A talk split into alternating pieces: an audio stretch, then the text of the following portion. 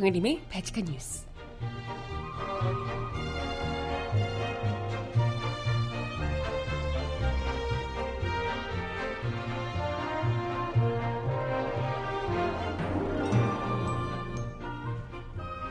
여러분 안녕하세요. 바칙한 뉴스 정혜림입니다.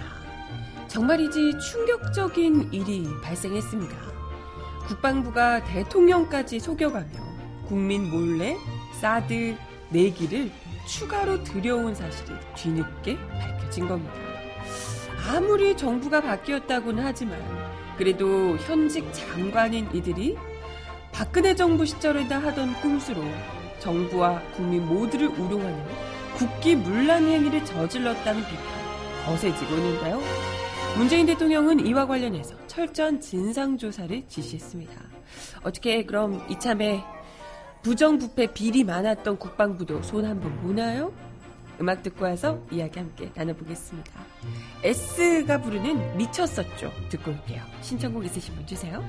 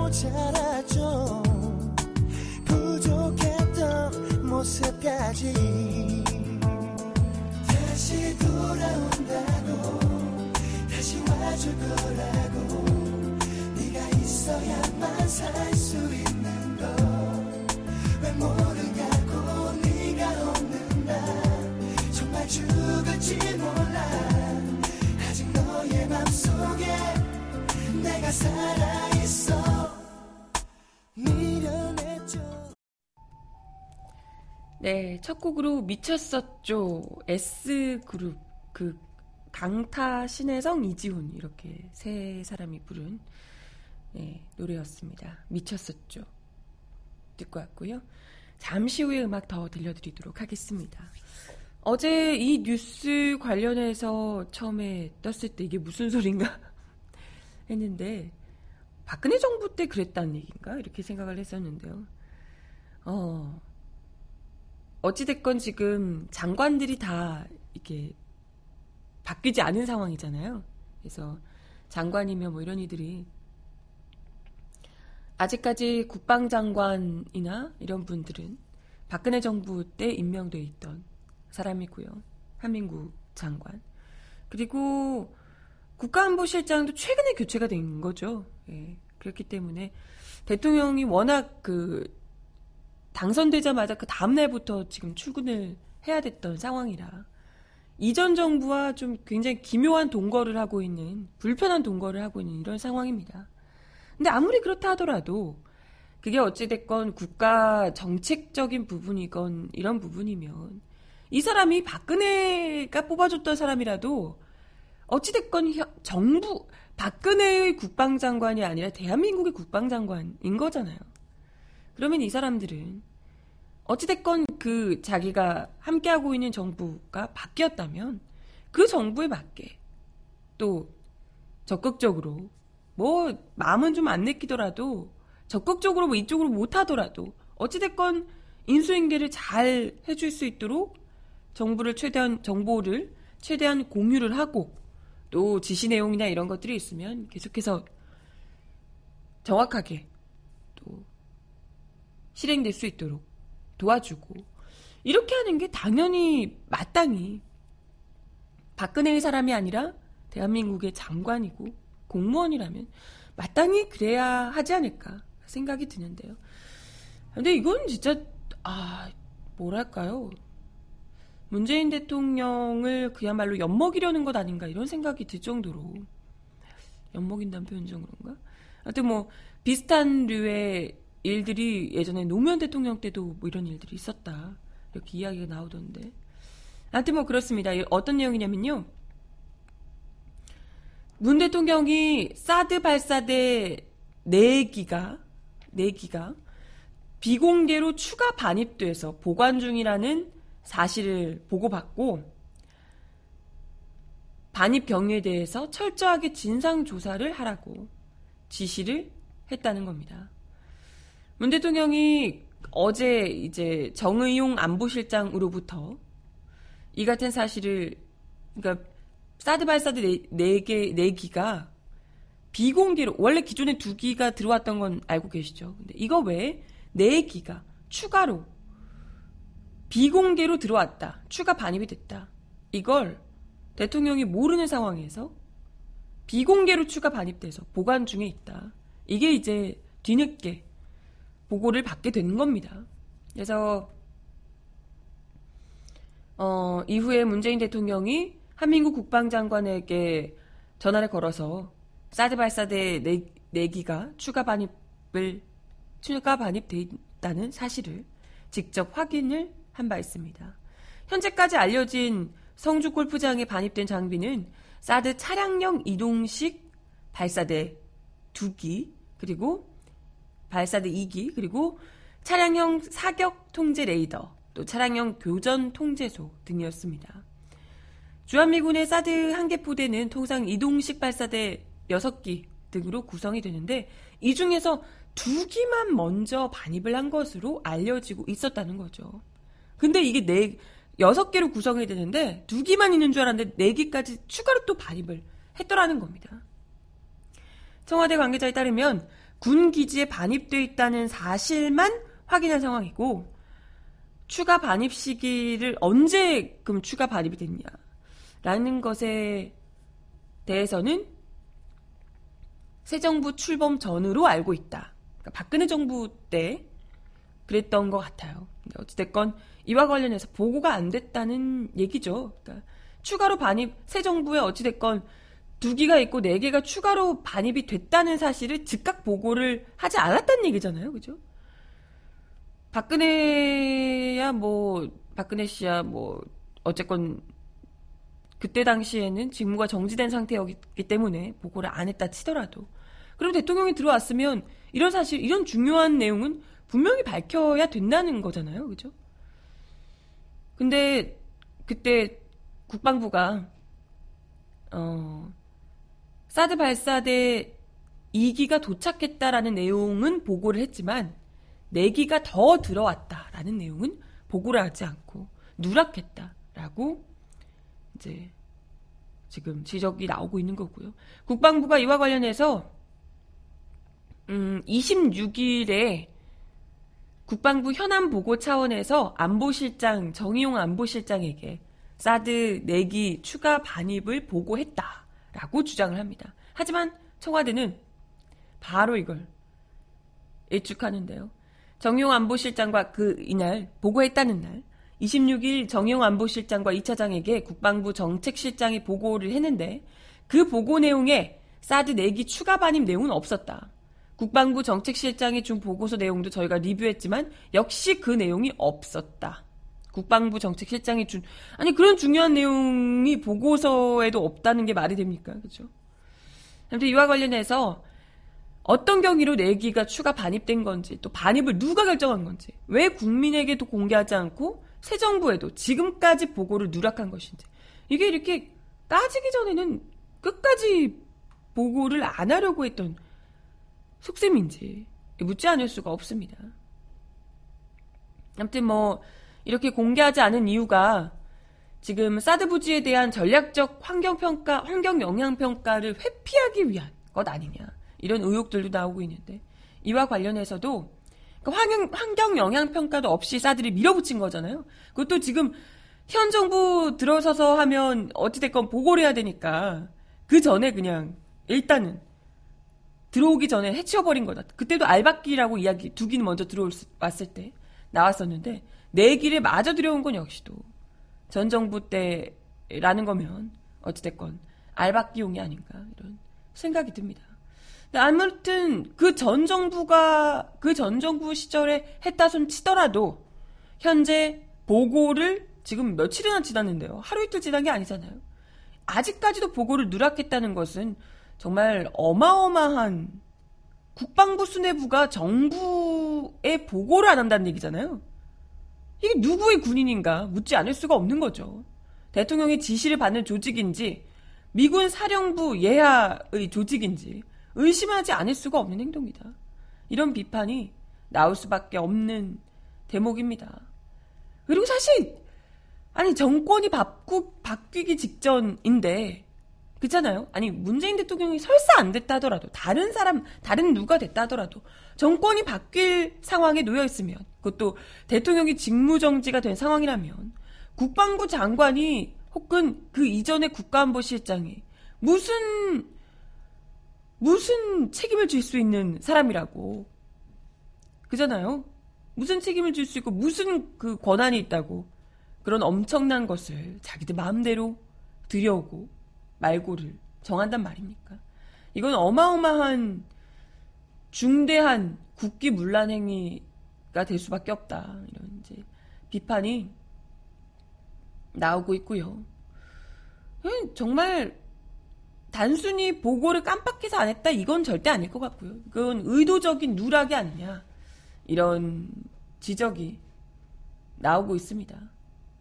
아니 만약에 국방부가 사드 배치 문제를 뭐 사소한 것이라고 생각해서 보고를 안 했다? 이거 마, 말도 안 되지만요. 설마 그렇다고 한다면 발사 때그두 기를 먼저 배치한 내용도 얘기할 필요가 없겠죠, 그러면. 그잖아요?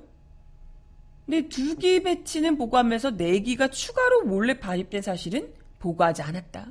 이건 군 통수권자로서의 대통령을 어쨌건 대통령이 군에서 군이 중에서도 최고 지위에 있는 거잖아요. 어찌됐건 대통령 군 통수권자인데 이런 대통령의 지위를 아예 안중에 두지 않는 국기문란 핵이다. 이런 지적이 나올 수밖에 없는 겁니다.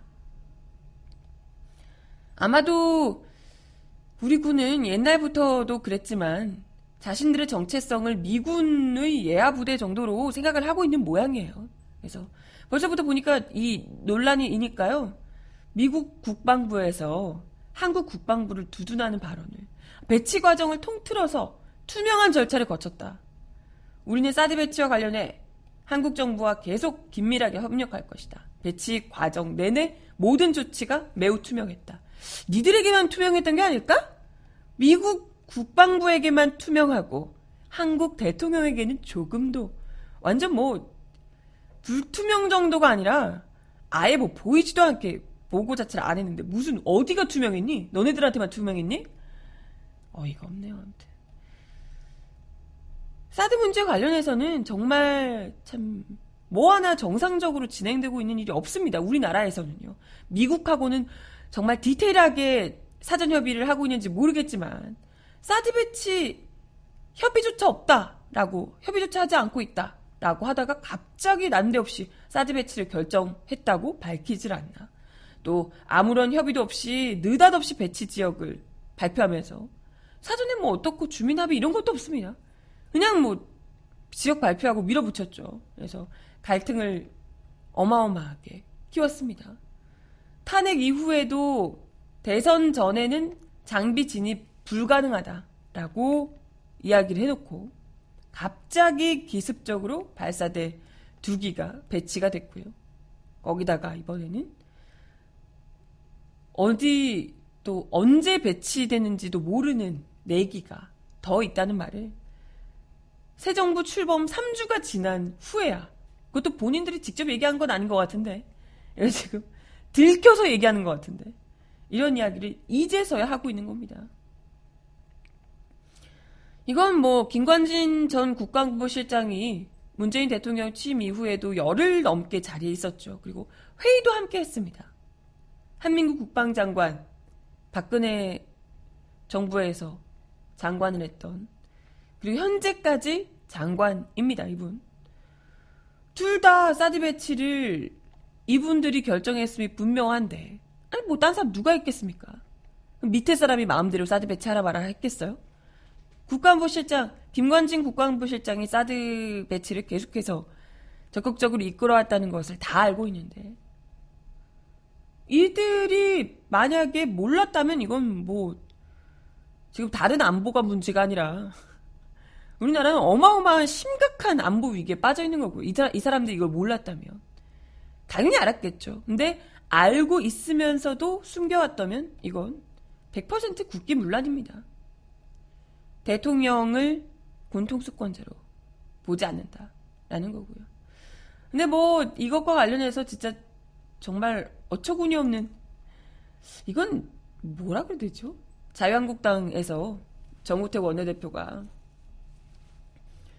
이걸 진상조사를 하라고 이야기를 하고 이제 충격적이라고 발언을 한 것에 대해서 정우택 자유한국당 원내대표가 국가안보 핵심 사안인 사드에 스스로 문제를 제기하는 것은 자해행위다.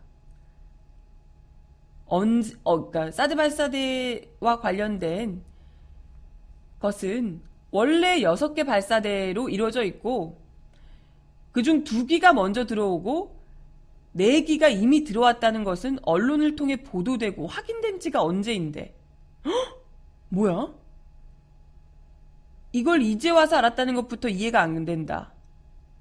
라고 이야기를 했다는 겁니다. 아니, 그러면 저는 어느 언론에서 이걸 보셨다는 거지? 아니, 언론에도 보고, 보도가 된 것을 국방부 장관이며 안보실장이 대통령한테 얘기를 안 했다는 얘기입니까? 어느, 언제? 언제? 어느 언론에서? 아, 디테일하게 얘기해봐요. 댁은 어디서, 어느 정보로. 설마 이분들 대통령한테는 보고 안 하고 자유한국당 원내대표한테는 보고하신 거 아니야?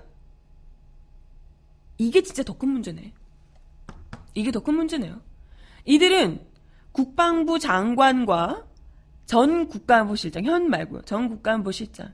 이런 이들은 자기들끼리만 알고 있었던 것 뿐만이 아니라 야당의 원내대표에게 보고를 하면서 이 정도면 거의 쿠데타 아닌가? 군 특수권자를 무시하고 다른 야당의 원내대표에게 보고를 했다 이런 내용입니까 지금? 어떻게 아시는지를 분명히 밝혀야 될 것 같습니다. 대통령한테 가지 않았던 보고가 왜 거기에는 갔는지 분명히 밝혀야 되는 내용이 아닌가 생각이 들고요. 어떻게 하죠? 이미 들어왔다는 걸 아무도 몰랐는데 언론들 어디요? 이거 내기가 또 추가로 들어왔다는 내용 전 처음 들었거든요. 이게 추가로 들어왔으면 난리가 났죠. 이게 내용이 밝혀졌다면 언제 들어왔는지 그리고 정호택 원내대표께서는 누구한테 들어서 알고 계시는지 분명히 밝히셔야 될 것 같아요. 그죠? 이런 심각한 문제가 아니 이게 만약에 지금 이런 정도의 문제라면 정말 무슨 전쟁이라도 나거나 뭐 공격이 들어왔을 때 이 사람들이 군 통수권자를 무시하고 자기들끼리 마음대로 일을 처리할 거라고 누가 의심하지 않을 수가 있겠습니까? 그잖아요. 대통령에게 우리, 우리 국민들이 권력을 준 거예요. 우리나라 국가 안보, 국민들의 생명을 대통령이 책임지고 보호해달라. 라는 의미에서 선거를 해서 뽑은 거잖아요. 우리가 장관에게 줬나요? 장관에게 군통수권 맡겼습니까? 국가안보실장에게 맡겼나? 아니잖아요. 니들이 무슨 권한이 있다고?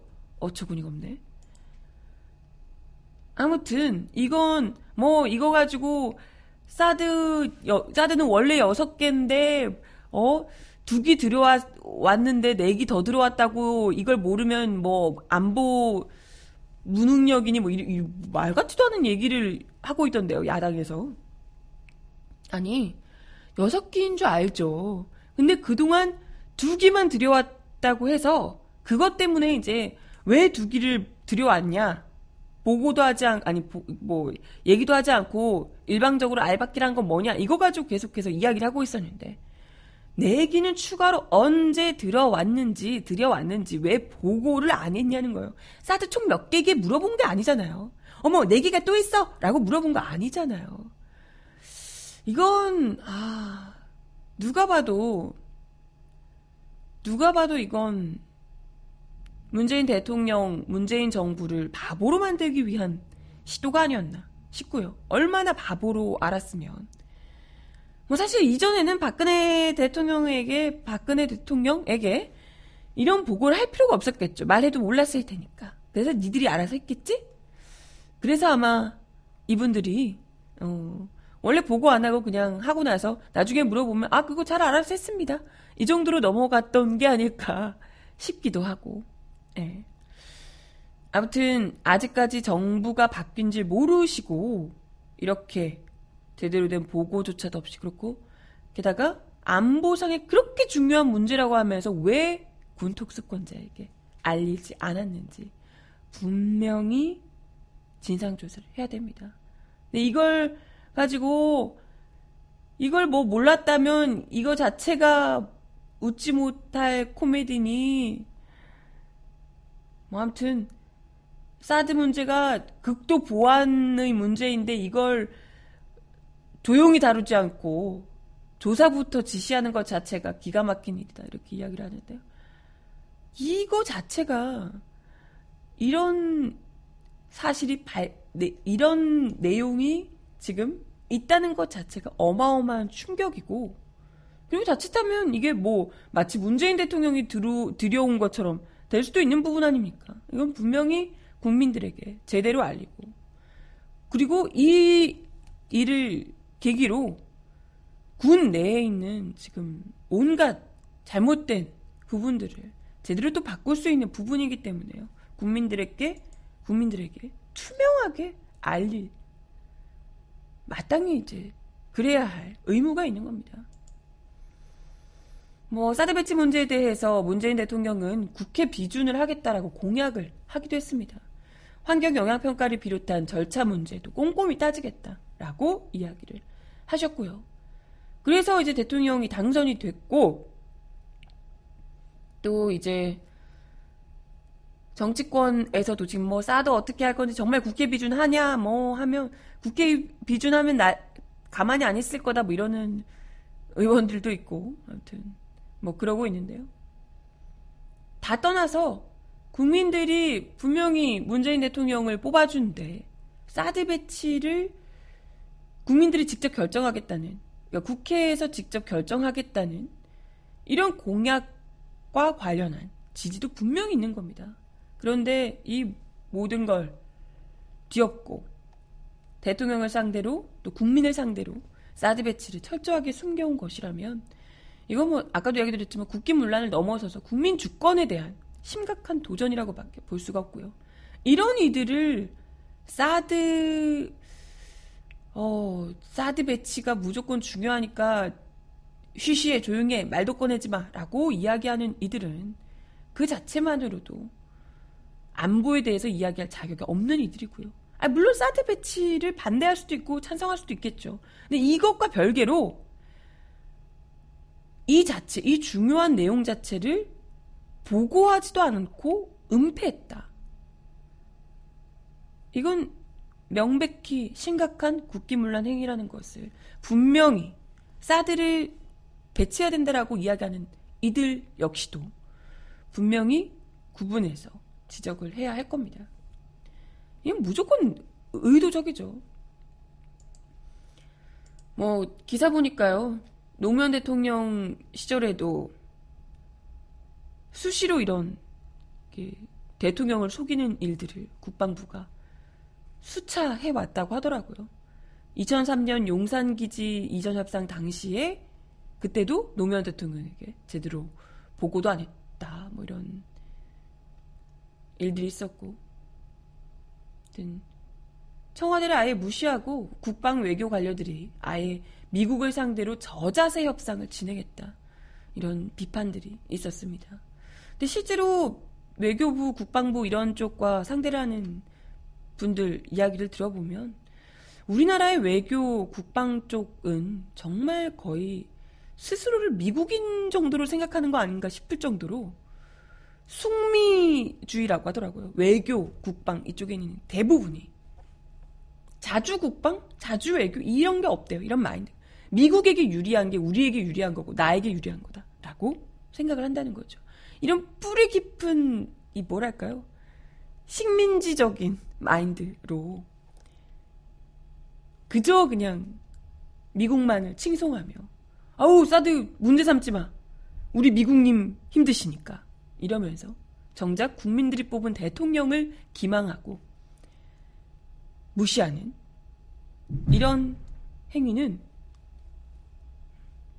네 분명히 이번 기회 바로 잡아야 되지 않을까 생각이 듭니다.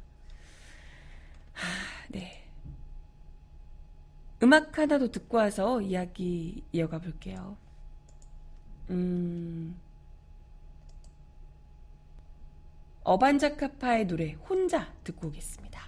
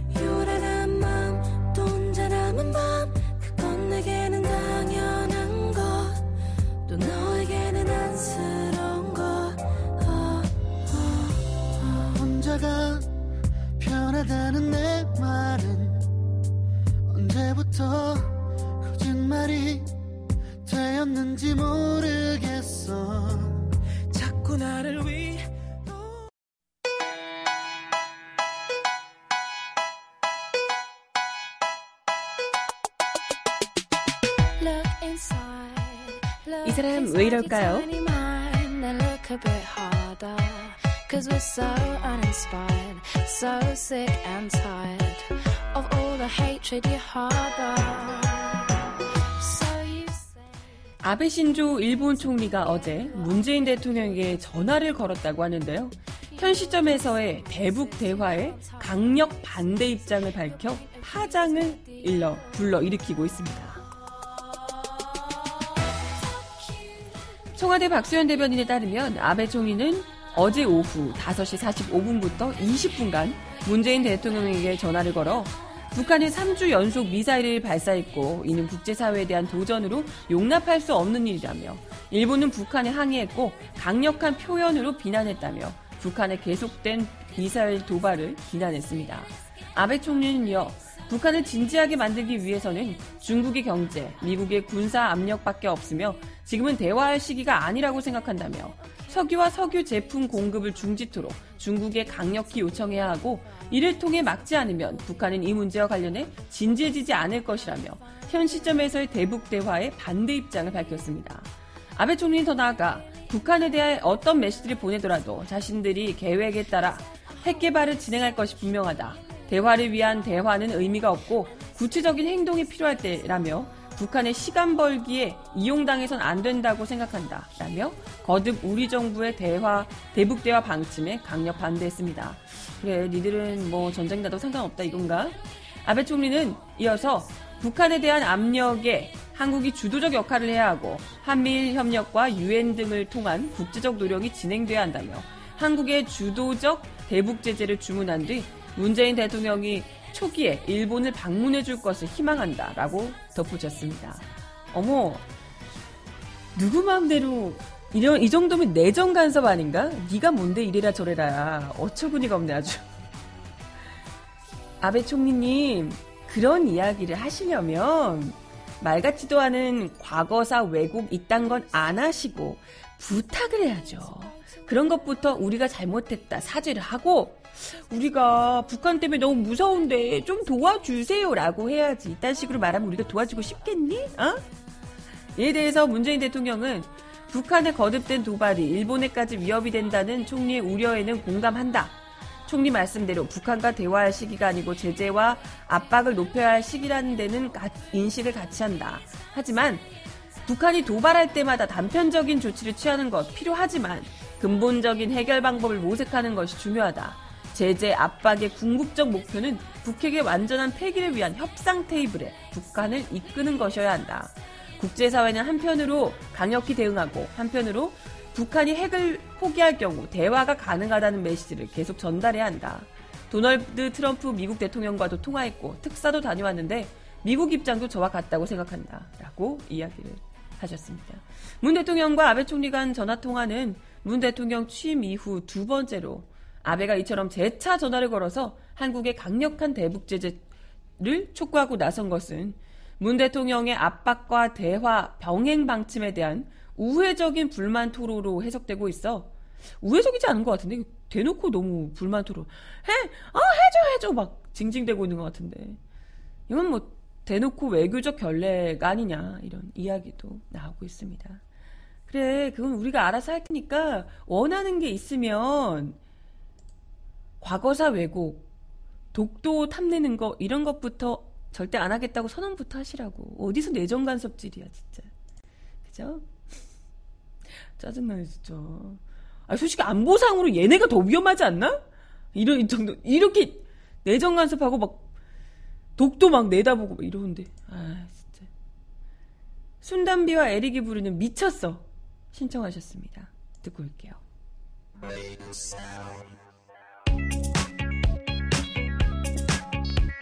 Yes.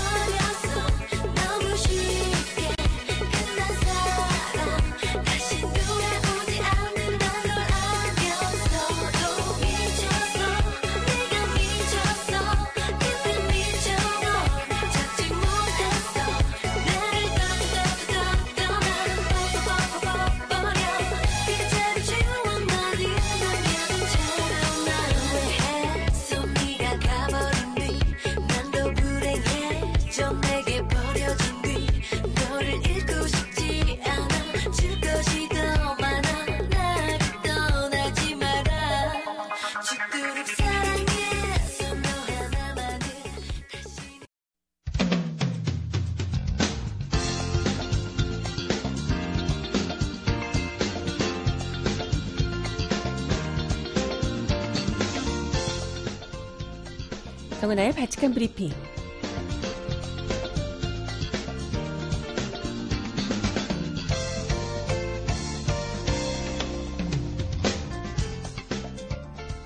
첫 번째 소식입니다. 검찰이 덴마크에서 국내로 강제 소환 절차가 진행 중인 정유라 씨를 오늘 네덜란드 암스, 암스테르담, 암, 암스테르담 공항의 한국행 국적기에서 체포했습니다.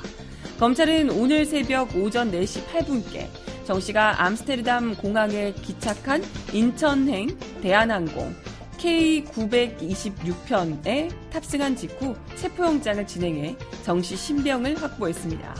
앞서 박영수 특별검사팀은 이화여대 입학 및 학사 특혜와 관련해 정 씨를 업무방해 혐의로 오는 2023년 8월까지 유효한 체포영장을 발부받았습니다. 정 씨는 이날 오후 3시 5분께, 오늘 오후 3시 5분께 인천 공항에 도착할 예정인데요. 검찰은 정 씨가 도착하는 대로 서울 서초동 중앙지검으로 압송해서 조사한다는 방침입니다. 정 씨에 대해, 정 씨에 대한 체포영장 집행과 송환, 경- 검찰청 호송은 첨단 범죄 수사 일부가 맡고요. 주된 조사는 특수 일부에서 진행할 예정입니다. 그 외 부수적인 수사는 첨단 범죄 수사 일부에서 맡게 됩니다. 정 씨는 올해 초 덴마크 올브로그에서 체포돼 한국 송환이 결정됐지만 이를 거부하고 소송을 제기한 바 있습니다. 하지만 1심에서 패소하자 최근 항소심을 포기하고 현지에서 체포된 지 5일 만에 국내로 들어오게 됐습니다. 다음 소식입니다. 2015년 민중총궐기 집회에서 불법 폭력 집회를 주도했다는 혐의로 재판에 넘겨졌던 한상균 민주노총 위원장에게 징역 3년의 실형이 확정됐습니다. 대법원 2부는 오늘 특수공무집행 방해 시상 등의 혐의로 기소된 한 위원장의 상고심에서 징역 3년과 벌금 50만 원을 선고한 원심 판결을 확정했습니다. 한 위원장은 2015년 11월 14일 민중총궐기 집회에서 불법 폭력 시위를 주도한 혐의로 지난 1월, 지난해 1월 기소됐습니다. 민주노총 회원 등 수만 명이 모였던 당시 집회에서 140여 명이 다치고 51명이 경찰에 연행됐었는데요. 그는 또 2015년 4월 16일 세월호 범국민 추모행동을 비롯해서 2012년, 2015년, 2012년부터 15년 9월까지 크고 작은 집회를 주도한 혐의를 받고 있습니다. 세월호 추모행동 이런 집회들까지 다 불법 시위다. 이분들이 진짜 아직도 제정신을 못 차리셨네. 1심에서는 한 위원장이 불법 행위를 지도하고 선동해서 큰 책임이 인정된다라고 밝혔고요. 2심은 검, 경찰의 일부 조치가 시위대를 자극했던 측면도 있어서 어, 이 측면도 있다며 징역 3년 및 벌금 50만 원으로 다소 원래는 징역 5년이었는데 1심에서는 다소 감형을 했습니다. 아이고 진짜 아직도 이분들이 이렇게 대법에서 제정신을 못 차리셨어야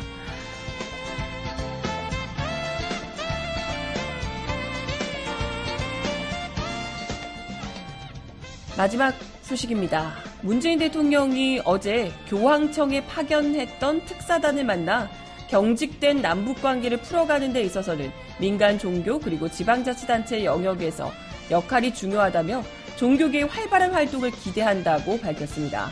문 대통령은 어제 오전 청와대 여민관 소회의실에서 가진 간담회에서 교황청에 파견된 특사 단장인 김희중 대주교와 성염 전 주교황청 대사로부터 바티칸 방문 결과를 보고받은 뒤 이같이 말했다고 박수현 대변인이 브리핑을 통해 밝혔습니다.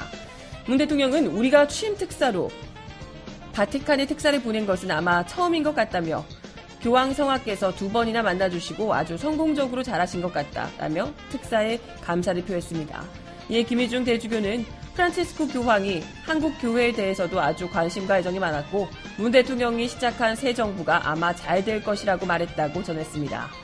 박 대변인에 따르면 비공개 간담회에서 특사단은 문 대통령의 취임 인사를 담은 친서를 전하자 프란치스코 교황이 감사의 마음을 표했다고 보고했습니다. 또 특사단이 2014년 8월에 방한했던 교황에게 감사의 마음을 전하자 프란치스코 교황은 한반도의 평화와 한 국민의 번영을 늘 기원하고 있으며 모든 분쟁과 갈등의 상호 신뢰와 외교적 대화가 중요하다고 강조했습니다. 프란치스코 교황은 혹시 취임식이 있다면 이에 맞춰서 교황청에 특사를 보내고 싶다. 그리고 친서에 대한 답서 또한 띄울 것이다. 라며 문재인 대통령의 취임식에 관심을 보인 것으로 전해졌습니다. 문 대통령의 취임식은 국회에서 간소화된 취임 선서식 형식으로 치러졌었죠. 교황청은 문 대통령이 유럽 순방길에 교황을 만날 계획을 세운다면 이를 위한 자리도 마련하겠다는 뜻을 특사단에 전하기도 했습니다.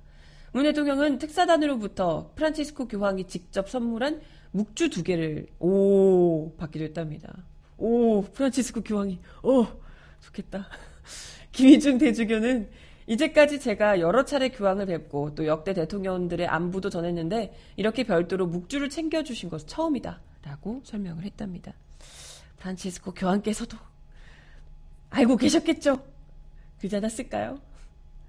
그때 2014년에 또 와 보셨을 테니 얼마나 많은 이들이 가슴 아파하며 그러셨을지 충분히 아셨을 텐데 그때 이제 아직도 기억이 나요. 그 세월호 유족분들 만나서 다독여 주시고 노란 리본 달고 인간적인 아픔에는 정치적 중립 같은 거 지킬 수 없다라고 이야기를 하셨던 거기다 노란 리본 달지 말라고 얘기하는 그 얼간인 대체 누구였는지도 궁금하고요.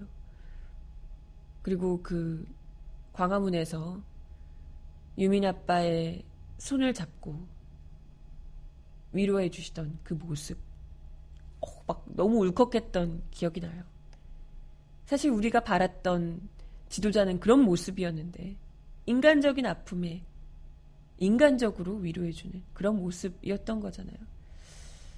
이제는 좀, 아, 그 박근혜, 박근혜 정부에서는 어, 저게 인간인가 싶을 정도였기 때문에 너무나도 더더욱이 부럽고 했었던 시간이었는데, 이제 뭐 정권이 교체가 돼서 문재인 대통령이 5.18 유족을 가슴에 안아주시고, 또 전 정권에 있었던 많은 피해자들을 또 진심으로 위로하는 모습을 보여주고 이런 것만으로도 참 너무나도 뿌듯하더라고요.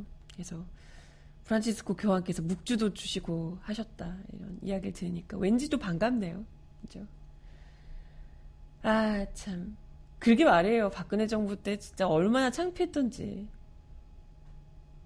교황님 앞에 그 진짜 온갖 창피한 짓은 다 했던 기억이 새록새록 납니다. 진짜. 아, 그땐 정말 이런 정권이 오기나 올라나 싶었는데, 암튼 참. 이젠 좀 어디서 당당하게, 아, 우리 대통령 이렇다 얘기를 좀 할 수 있을 것 같아요. 어, 그동안 너무 창피했어, 진짜. 아, 네. 음, 시간이 좀 애매하긴 한데, 마지막 곡을 그러면 들려드릴게요. 어, 원래는 한 코너를 더 했어야 되는데, 그 이야기를. 시간이 좀 애매해서. 나 오늘 얘기 길게 했나? 나 길게 한 것 같지 않은데. 네. 마지막 곡은, 음, 현재 차트에서 1위를 하고 있다는 배, 배가연 씨와 바버렛, 바버레츠 라는 가수의 노래입니다. 달콤한 빈말을 제가 마지막 곡으로 들려드리면서 인사를 드려보도록 할게요. 점점 더 예뻐진대 그날만 열두 번째 싫어 싫어 저 영혼 없는 말투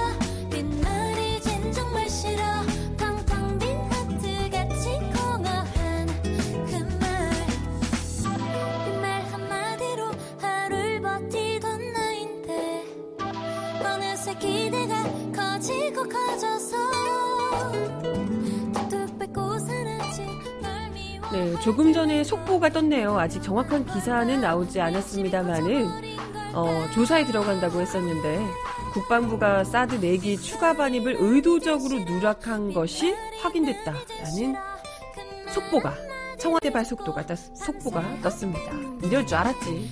얼마나 간단하게 확인이 가능한 거면 금세 그랬겠죠. 네. 의도적으로 누락한 게 확인이 된 이상 제대로 그 책임자들을 확실하게 처벌해 주시길 바라겠습니다. 탈탈 털어주세요. 오늘도 발칙한 뉴스 함께 해주셔서 감사합니다. 저는 내일 10시에 다시 올게요. 여러분, 안녕!